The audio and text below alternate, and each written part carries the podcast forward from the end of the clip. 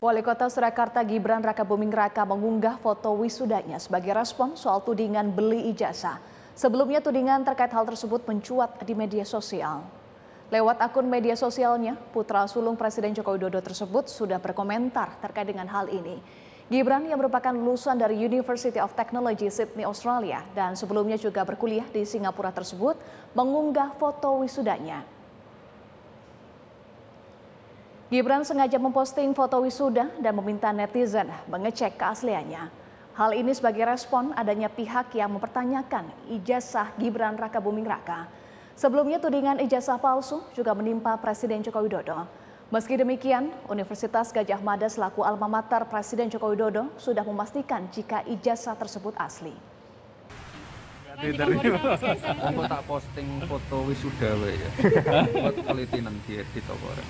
Mikro ekspresi. Tak ijazah sisan. Hah? Lah aneh-aneh kabeh ngomong kene sekolah angel-angel.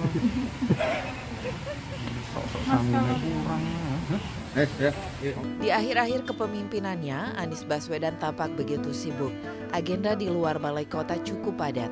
Setiap harinya, Anies harus berpindah dari satu tempat ke tempat lainnya untuk meresmikan sejumlah proyek yang digagas oleh Pemprov DKI. Ada yang telah rampung sepenuhnya, beberapa juga dalam proses finalisasi. Satu bulan terakhir banyak lokasi proyek yang didatangi dan diresmikan oleh Anies Baswedan, mulai dari peresmian hunian, pelabuhan, hingga taman.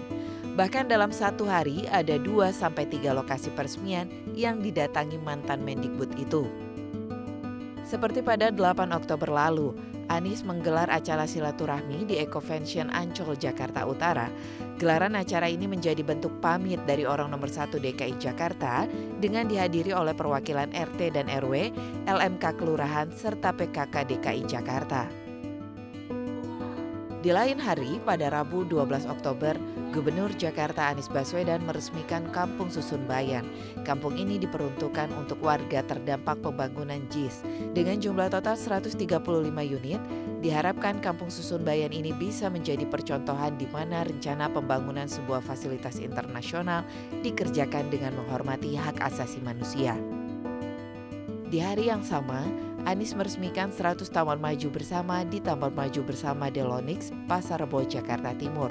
Setelah itu, ia berangkat ke Jakarta Selatan untuk melakukan soft launching pembangunan dan penataan kawasan Semanggi, serta meresmikan sarana dan prasarana di Taman Semanggi. Dalam setiap kegiatannya kini, Anies juga menyempatkan diri berpamitan dan menyampaikan rasa terima kasih. Mengapa kami ketika memasuki masa purna tugas ini, saya Pak Wagub, kami dengan Ibu merasa perlu untuk ketemu langsung, menyampaikan secara langsung ucapan terima kasih, apresiasi, dan tolong titip sampaikan pesan ini kepada Ibu, Bapak, kolega yang kali ini belum bisa ikut keundang. Kami memang tugas di Pemprovnya tuntas. Tapi kami tetap tinggal di Jakarta. Serupa dengan Anies, Wakil Gubernur DKI Jakarta Ahmad Riza Patria menjelang lengsernya pun mengaku sering melakukan peresmian hingga perpisahan dengan berbagai komunitas. Ia pun menyampaikan permohonan maaf kepada masyarakat apabila masih ada kekurangan selama menjabat sebagai Wakil Gubernur DKI Jakarta. Anies Baswedan dan Riza Patria akan memasuki akhir masa jabatan pada 16 Oktober mendatang. Tongkat estafet jabatan di DKI akan diserahkan kepada Heru Budi Hartono yang telah ditunjuk oleh Presiden Joko Widodo sebagai penjabat Gubernur DKI Jakarta. Panglima TNI Jenderal Andika Perkasa menyebut ada anggotanya yang diperiksa terkait kasus pembunuhan ASN Semarang Paulus Iwan Budi yang jasadnya ditemukan hangus terbakar. Jenderal Andika mengatakan pemeriksaan ketiganya dilakukan dua hari setelah jasad Iwan ditemukan berdasarkan hasil penyelidikan Polda Jawa Tengah. Kita sedang melakukan proses hukum. Jadi memang itu kan informasi yang di-sharing berdasarkan uh, penyidikan yang dilakukan oleh Polda dan kami sekarang sedang melakukan proses terus. Memang tidak semudah itu karena ada saja denial atau jawaban-jawaban uh, yang kemudian membuat seolah-olah tidak terlibat. Tapi kami tidak tidak begitu saja menyerah karena kami yakin Polda juga punya bukti-bukti awal yang cukup. Pokoknya kami terus mengawal sampai dengan sekarang. Belakangan hasil penyelidikan tim polisi militer Kodam atau Pomdam 4 di Ponorogo terkait keterlibatan anggota TNI dalam kasus pembunuhan ASN Bapeda Kota Semarang, Jawa Tengah, Paulus Iwan Budi belum menunjukkan bukti permulaan yang cukup kuat. Menurut Pomdam, hanya ada dua anggota TNI yang diperiksa, bukan tiga orang, seperti yang disampaikan oleh Panglima TNI Jenderal Andika Perkasa. Hingga kini Pomdam 4 di Ponorogo total telah memeriksa 26 saksi dalam kasus ini. Meski belum ada bukti yang cukup kuat mengarah pada keterlibatan anggota TNI, namun pihak Pomdam 4 di Ponorogo berjanji akan terus mengawal penyelidikan kasus hingga tuntas.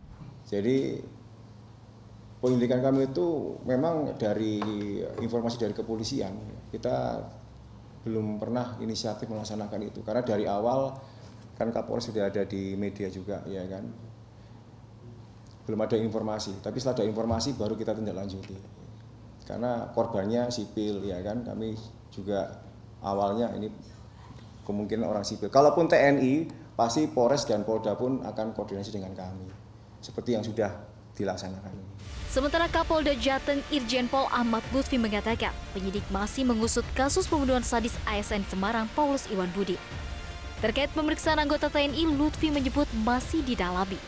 Yang jelas sudah kita lakukan pemeriksaan, kita tinggal mendalami terkait dengan tersangka yang nanti akan masih dalam proses lidik. Oke. Yang jelas saksi-saksi sudah kita lakukan pemeriksaan semuanya.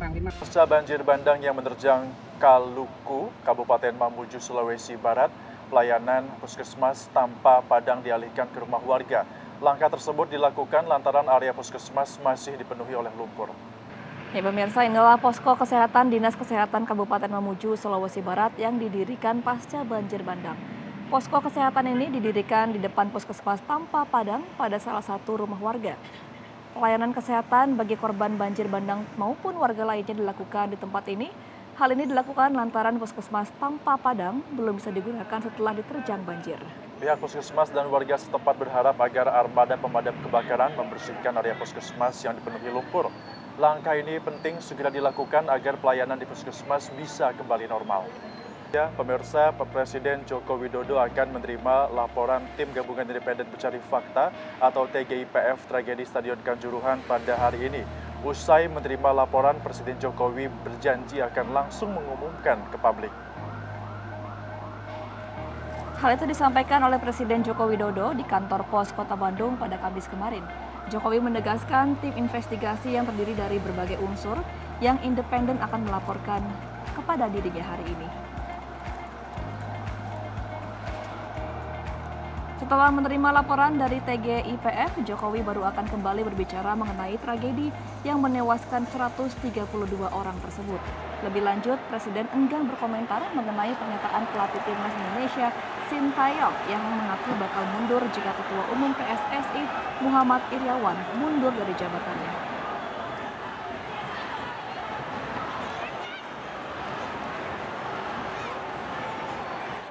akan mundur jika uh, ketua PSSI mundur juga Pak. Hah? Isu tanggapannya Pak. Laporan dari TGIF-nya belum. Jadi belum sampai ke mana-mana ya. Jangan sampai ke mana-mana dulu. Taksi terbang tampak mengudara di atas Dubai Uni Emirat Arab. Nah, ini merupakan uji coba taksi terbang dan menawarkan sekelas teknologi futuristik yang suatu hari nanti dapat membawa orang melewati kota-kota tinggi di atas lintas apa pun. Pemirsa, menurut Anda apakah ini mobil atau pesawat atau drone?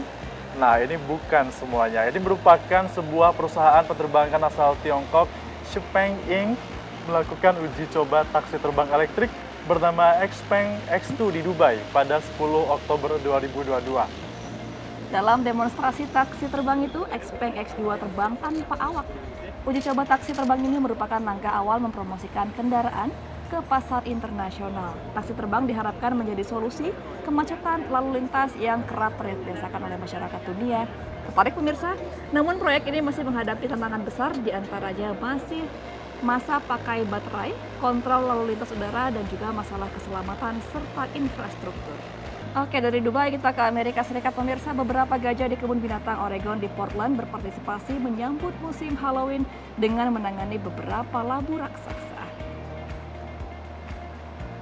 Dan seperti inilah partisipasi gajah-gajah menikmati acara Halloween bukan menggunakan kostum namun mereka bermain dengan labu yang terkenal sebagai maskot dari Halloween. Para gajah tampak asyik bermain dan mencicipi beberapa labu yang disumbangkan oleh petani setempat. Meski labu-labu ini memiliki berat 300 hingga 800 pon, namun besarnya tak sebanding dengan gajah yang jauh lebih besar. Sejak tahun 1999, kebun binatang Oregon memiliki tradisi berbagai labu raksasa dengan gajah saat musim gugur. Usaha peringatan Hari Batik Nasional menjadi ajang pelestarian budaya Indonesia. Berbagai warisan budaya yang dimiliki Indonesia perlu dilestarikan khususnya oleh generasi muda. Ribuan perempuan dari berbagai daerah mengikuti parade kebaya di Jalan Slamet Riyadi, Kota Solo, Jawa Tengah. Parade bertajuk Berkebaya bersama Ibu Negara ini digelar dalam rangka peringatan Hari Batik Nasional dan dihadiri langsung oleh Ibu Negara Iriana Joko Widodo. Parade dimulai dari rumah dinas wali kota Solo, Loji Gandrung, hingga ke panggung kehormatan di dalam Urian Ningratan. Di acara ini, Iriana juga menandatangani pernyataan dukungan penetapan Hari Kebaya Nasional dan Kebaya Gostu Internasional untuk diakui sebagai warisan budaya tak benda oleh UNESCO. Kebaya dinilai memiliki kelebihan mampu mengikuti tren masa kini sehingga menjadi salah satu pakaian yang diminati perempuan Indonesia.